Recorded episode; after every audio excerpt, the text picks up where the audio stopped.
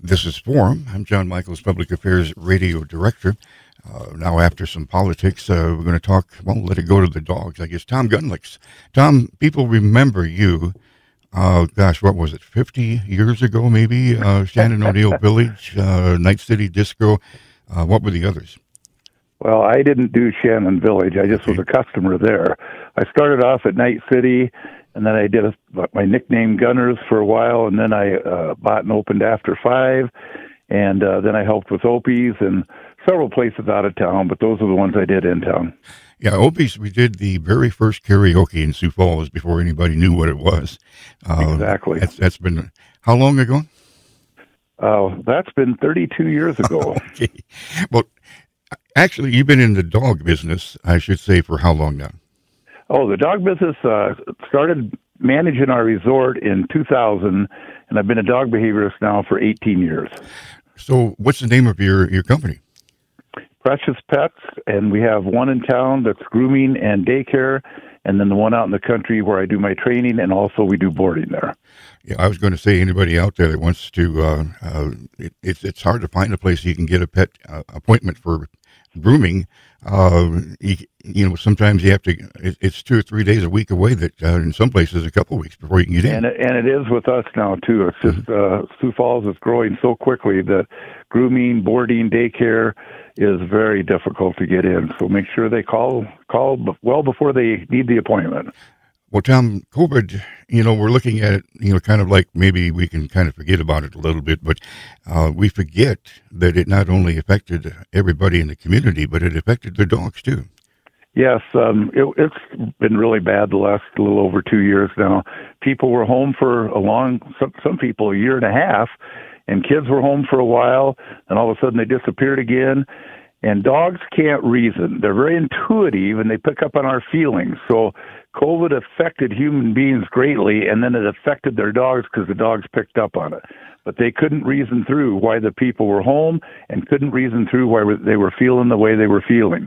So it caused quite a few behavioral issues. A lot of the training the last two years I've done have been as a result of dogs reacting to to these dynamics and they just can't get through it. They just can't understand it and then I show people how they make the dog understand it's okay, things will be fine, we're in control. Uh, most people don't don't they use their heart instead of their head, and they don't show the dog that they're the definitive leader. And if you don't show the dog you're the leader, then 90% of all dogs don't want to be in charge, any breed, any size, but 100% will try if you don't show them the way. And it's got to be done in a natural way. I, I don't believe in shock collars. I don't believe in choke chains. I don't believe in prong collars. All those things work for the wrong reasons. And then the dog might become reactive to it. I don't even believe in, uh, definitely don't believe in hitting dogs, and I don't even believe in yelling at dogs. When you yell at a dog, you're doing two things. Number one, you're giving them attention for the very thing you don't want them to do. And they may stop for the moment because of the tone of your voice, but then 10 minutes later, an hour later, the next day, the next week, they continue it. What we want to do is get rid of it on a permanent basis. You can't have your dogs running out in the road. You can't have your dogs barking at strange things. You're in control, not the dog. The second thing you do when you yell at a dog is often you yell at them for barking at that UPS truck or the mailman or a kid on a bike and uh, they'll quit for the moment, but then you've planted a seed in their head that those things are a threat. So why do mailmen and, and UPS drivers and Amazon drivers and kids on bikes get bitten? Because we told them they're a threat. So you've just got to change your day-to-day routine. You don't need you don't need to be negative with the dog. You need to be more positive, but show them what it is they can and can't do in a natural way they understand and more importantly respect. Tom, you're, uh, uh, I guess, you know, you've been with dogs for a long time, but uh, do you have a dog yourself? Three of them. I've got a German Shepherd that was born on our property, and then we've got two rescue dogs. We we lost a couple dogs three years ago, and so we took in a couple rescue dogs. Uh, we no longer breed dogs. My wife and daughter have gotten into the horse world, so we no longer breed dogs of any breed. But that's why we did the rescue thing. So, and they live out here on at our boarding kennel with us on 11 acres, and they're never on leash. They do not go out on the highway. I taught them you'd lose that war. We have stencil gravel right over the river, and they come flying by uh, loaded with stuff, and they would lose that war. So they don't go on the highway. I taught them they can't. They don't bark at the bicyclists that'll soon be coming by if and when the weather gets nice or here and the wind stops. And uh, they don't bark at my clients. I can't have my dogs barking at the clients, and they don't because I taught them they can't do it, and they're never on leash out here. If I call them, they come to me. I don't even have to go outside with them because they know they can't go the road. They know they can't run over and, and bother the clients getting out of the car. It's us teaching and showing the dogs what they can and can't do. And again, all in a natural way they understand and respect. I swear that my dog uh, would do everything she thought I wanted her to do. She tried to be such a good dog so I wouldn't leave. And then when I had to leave, I think she just got frustrated and, and uh, disappointed. Well, dogs are pack and territorial creatures, and whenever those dynamics change, whether a baby is born or a second dog's brought in, or if we're at home and we leave, they can't reason through it. And we have to show them we're the definitive alpha leader, and then alphas can go and do whatever they want, whenever they want. They can eat whatever they want, whenever they want. And the whole process is to show the dog where they fit into the pack. Uh, you don't ever let your dog rank above children. Uh, we have a definitive order if you have multiple dogs so that they know who's the top dog. But you have to be the leader. The owners have to be the leaders of the dog. Um, when we leave, when my wife and I leave, we're empty nesters now, but when we leave, uh, the dogs are real good because they understand that we're the leaders and we can go and do what we want when we want. We don't crate them. They're loose in the house. It's just the way it is. Uh, they can't get into the garbage because we taught them they can't do that. They don't chew on shoes, socks, anything because we taught them you can't do that. It's us showing the dog what it is they can and can't do. What does a dog want more than anything in the world? Our love and our attention. So if we turn off the emotions, turn off the words, and what, what I teach people to do is put them in timeout for specific lengths, 20 minutes for the first week, and then you back them down. That's, it can be in their crate. Uh, the people bought into this stuff that you shouldn't use your crate for a timeout. Um, that's not true. You define it by taking out all resources, and then when they're in trouble, you walk them in there, you simply say the words too bad, and you cover the crate with a blanket. 20 minutes at first. After the first week, you can start backing that down and they'll learn then what it is they can and can't do. Uh, they can't reason through it, so it takes repetition and consistency from everyone in the family. And if you do that, then the dog learns exactly what it is they they can do and can't do. I want to be out with the family. I don't want to get put away, so I better stop barking.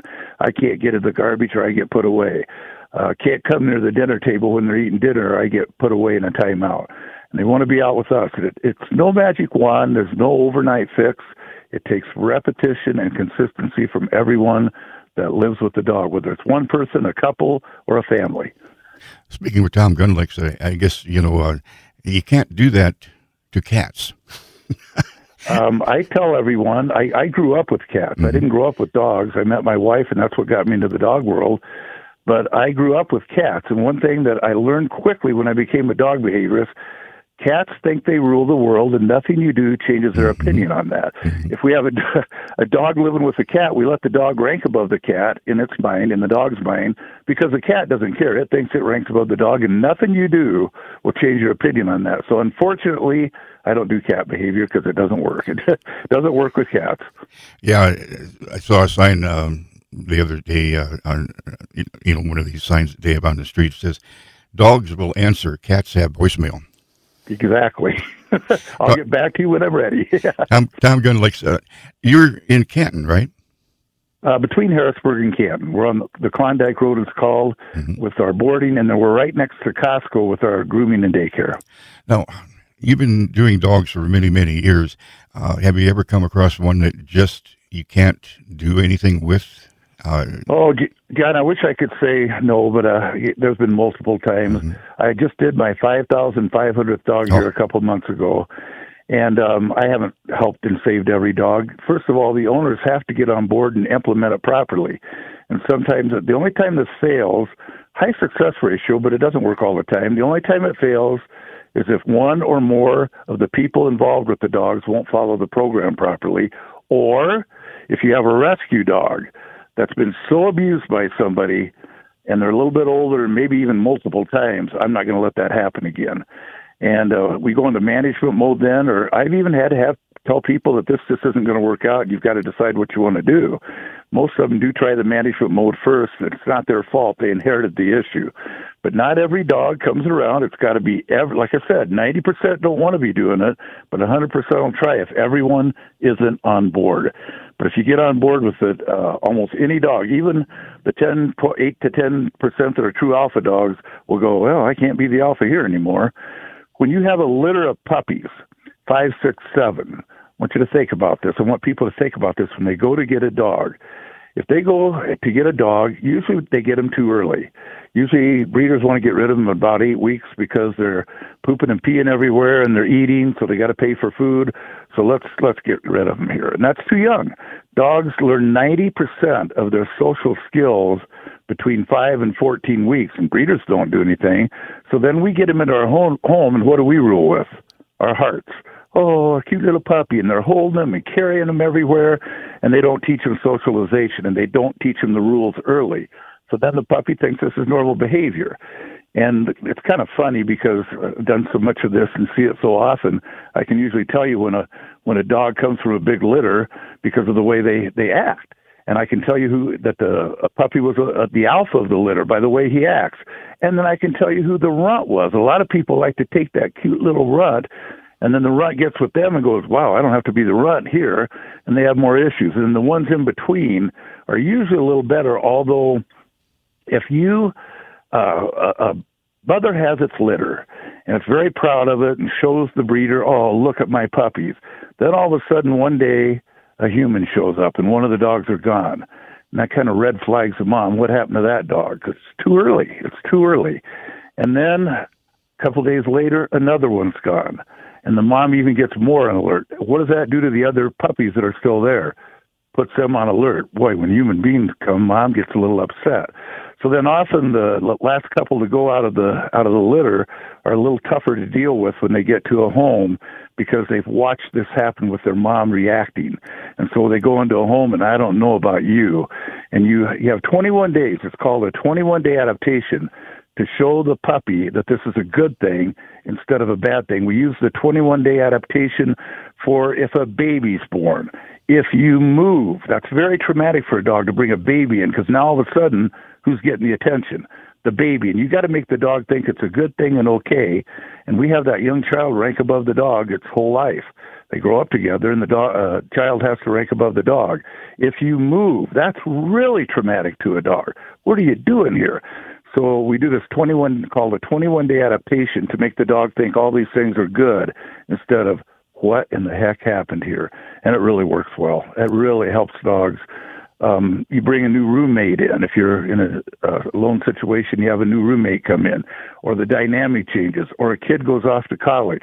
Dogs can't understand what's going on. They can't reason through it. So you have to help the process and make them think it's okay. Yeah, cats would just you know, move things Whatever, off the yeah. shelf. yeah, the cat will just oh, start. Good. I got I got more for me now. Yeah. But the uh, Tom Gunlicks we're talking to, uh, dogs' lifespan. I, I, I, a lot of people don't, you know, really explain that. I, I think big dogs is what eight, ten years, and and a, a beagle-sized dog, medium dog is is maybe fifteen or so. Well, there's so many factors, Jon, that go into that. I mean, I just the the German Shepherd I lost, the big dog. The last one I just lost was 14 years old. There's so many things that go into it. It's how, when, and what you feed. Are they an outdoor dog subjected to to all the stuff flying through the air constantly all the time or are they an indoor dog where they're protected from that but they might have issues with the heat and air conditioning system so there are so many things that go through it. Diet is a huge part of helping a dog. Um, I always tell when I'm in my program, you, you want grain free, even though there was a publication that came out said don't do grain, it causes issues, and even some of the vets bought into that, but that's not true. Uh, I've done this for for 18 years and thousands of dogs, and never had an issue with dogs that are on grain free food. You don't want corn wheat, or soybean in any form.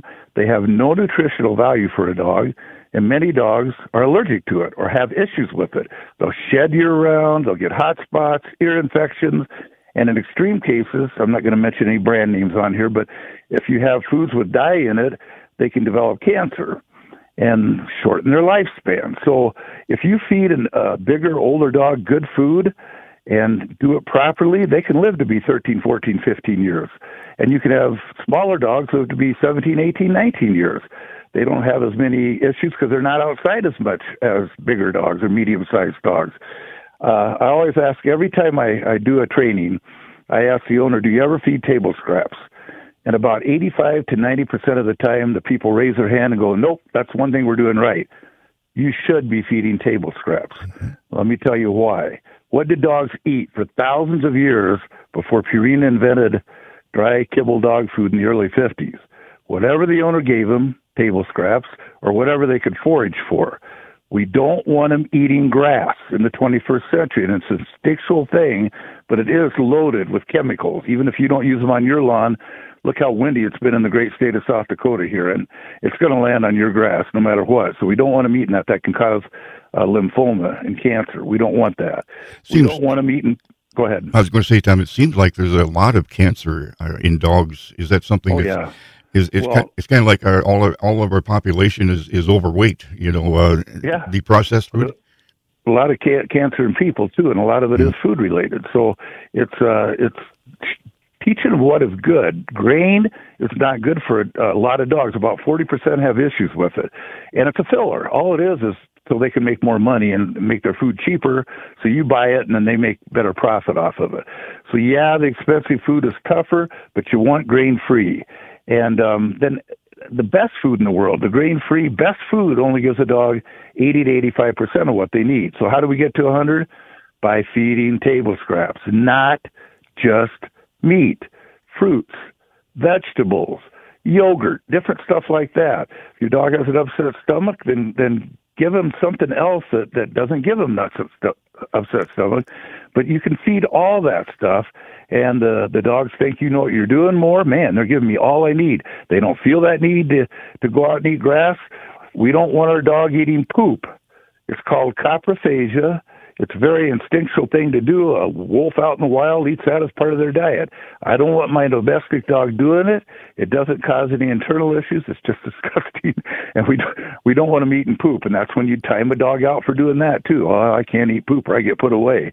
So it's just showing the dog what it is they can and can't do.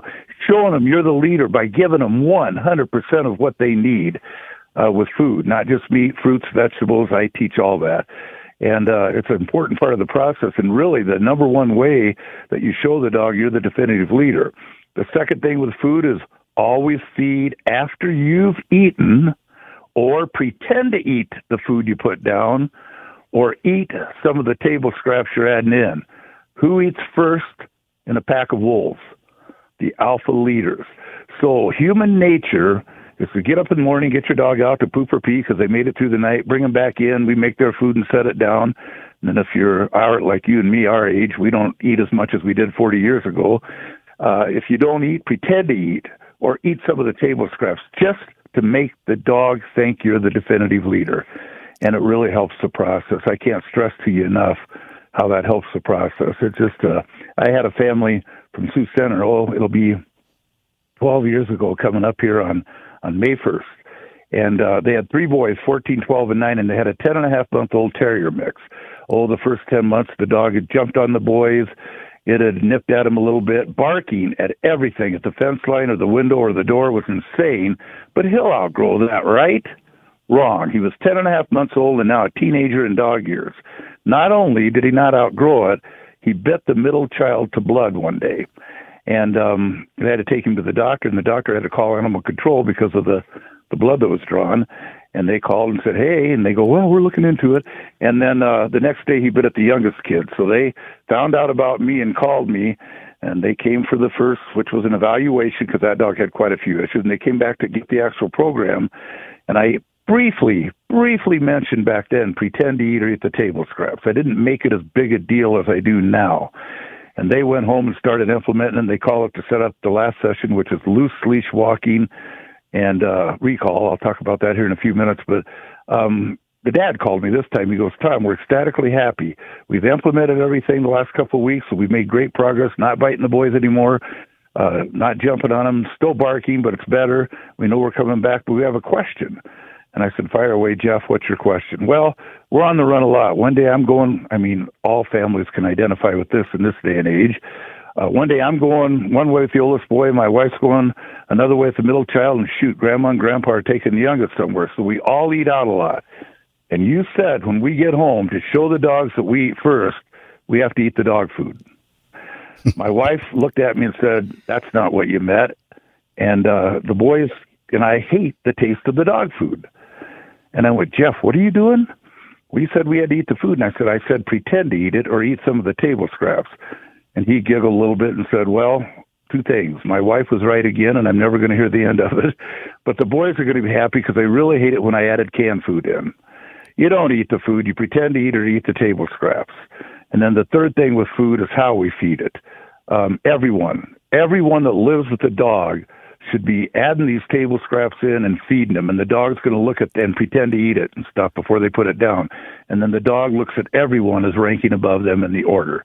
They're pack creatures, and where do I fit in? Well, this is where I fit in.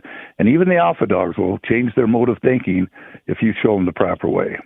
Speaking to, speaking to Tom Gunlicks, uh, your profession has been dogs for a long time. Like you say, the five thousandth dog. Uh, five thousand five hundredth. Yep, five hundred this week. Uh, you mentioned the, the food. I, I, is it true that uh, some canned food from China had uh, pieces of plastic in it, or um, you know the treats? I guess are re- the treats you buy at the store really not very good for them. Well, I mean, there, there are horror stories right, left, and every which way about dog food and where it comes from. Just find something that you're very comfortable with and um, do your own research. We don't even sell dog food anymore because we just don't want any issues and it wasn't that profitable an item. But there's a lot of good stores in town. Just make sure it's anything treats or dog uh, kibble dog food is grain free. Same with canned food don't have grain in it. And then usually, if they go to that much work, it's a little more spendy. But it's like one guy came to me and he'd been feeding bad food, and he goes, he called me when he got home. He said, "Well, I looked some of this food up. It's quite a bit more expensive." And I go, "Well, you know, add the table scraps, back the kibble down." He called me about two months later. He goes, "You know what I figured out? By backing the kibble down and adding food that I we have anyhow, it's about the same price, and I haven't had to go to the vet since I switched my food. And I was at the vet about once every four to five months before, and I haven't had to pay the vet anymore. So thank you. So it's just us making the changes and doing the research. I can't help with that. That's got to be the individual. I can't direct exactly what food you can and can't feed, but just avoid the grains and add the table scraps in, and that should get you where you want to be. Uh, not a ton of table scraps either, because the kibble, the best food is given 80 to 85 percent, and even some of the other stuff, if you stick with that, is 70 to 75 percent. One thing I will say about food is I rotate the food. If you were going out to eat tonight, what would you order? Most men say steak. If you ate steak every meal, every day, every week, every month, you'd get sick of eating steak. So if you feed the same kibble every day, every week, every month, how boring is that? I'm going to go look. I'm going to get on the counter and look for food. I'm going to search the garbage for more food. I'm going to eat grass. I'm going to eat sticks out, outside, and we don't want them doing that. So by us showing them what they can and can't eat and giving it to them, all that goes away, and they're getting 100% of what they need. But you don't need a ton of table scraps because the food's giving them 70 to 80, 85% of what they need. Well, dogs have been eating bones for, like you say, 2,000 years. I mean, uh, but bones you have to be particular with, I guess, uh, chicken bones or that kind of thing. Uh, well, barbecue um, ribs. You got to be very careful. Um, I tell people to kind of maybe avoid that because a, a, a dog out in the wild becomes conditioned. Their stomach becomes conditioned to eat that stuff. For a domestic dog, yeah, boy, that's a little tougher to do.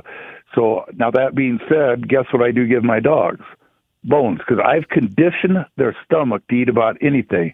And I couldn't begin to tell you the last time one of my dogs had diarrhea because they can pretty much eat anything I give them. And like I said, I rotate the food. If you feed one food, what does their stomach become conditioned to eat? Only that brand of food. And again, I'm not going to name names, but if you feed them one brand of food, beef of this variety, every meal, every day, every week, and you switch it, especially if you cold turkey it, then they they can have diarrhea or throw it up because they're not conditioned to eat it. And then you think it's bad food and you go back to the other stuff. So what I do is rotate, and when their food gets down to a certain level, I'll add. If I have beef of this brand in grain free, then I'll add chicken of this brand grain free. And then when it gets down to a certain level, I'll add a bag of of salmon grain free in and mix it all up. So they're getting quite a mixture. Their variety I, I don't have any dogs that have ever had an eating issue because they love the food they're giving them. Plus, I add these table scraps in every single meal, not. Not massive amounts, but they get them every single meal, and they're happy. They don't eat grass. They they don't they don't uh, eat poop. They don't go after stuff they shouldn't go after because they're getting 100% of what they need.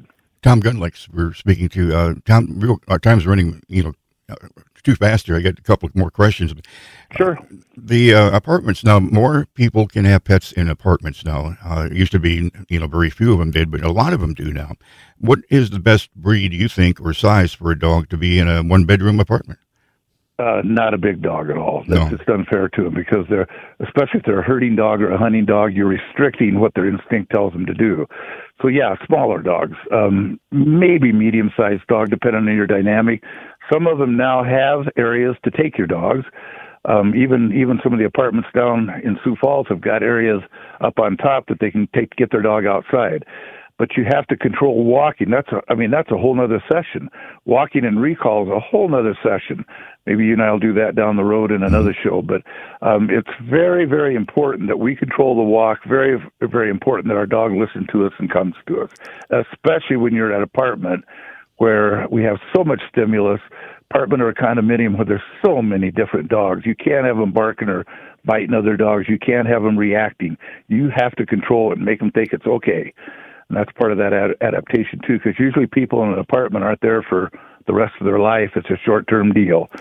So when they move, you got to make the dog think it's a good thing. Tom Gunlicks, uh, we're speaking with uh, a dog.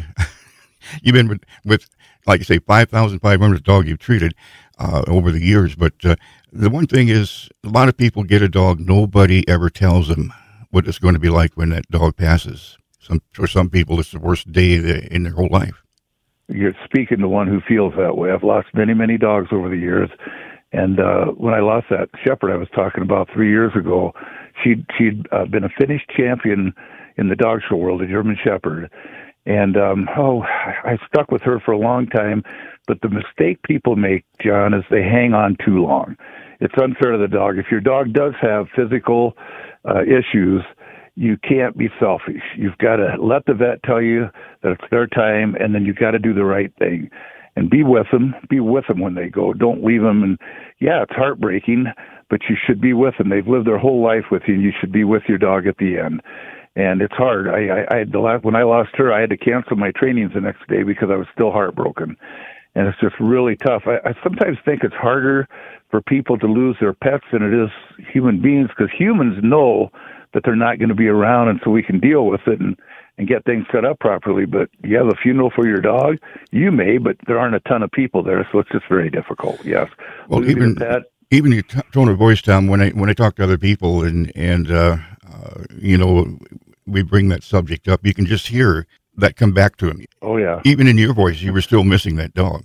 Oh yeah, uh, many dogs that we've had, some cocker spaniels and shepherds, and we even had an Afghan hound that I wasn't a dog behaviorist when we lost her, and I felt bad that I hadn't taught her properly, and it just broke my heart when I lost her too you know, Sioux Falls, one thing, we have pretty much everything, but I, I, I really think they need to have a pet bereavement support group.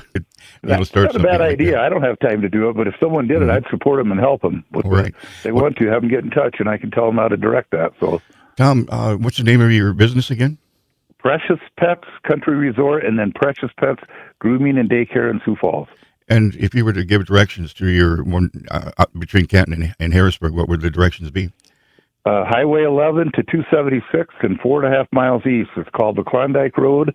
And if you cross the river, you've gone into Iowa, and that's a mile and a half too far. We're on the left or north side of the road.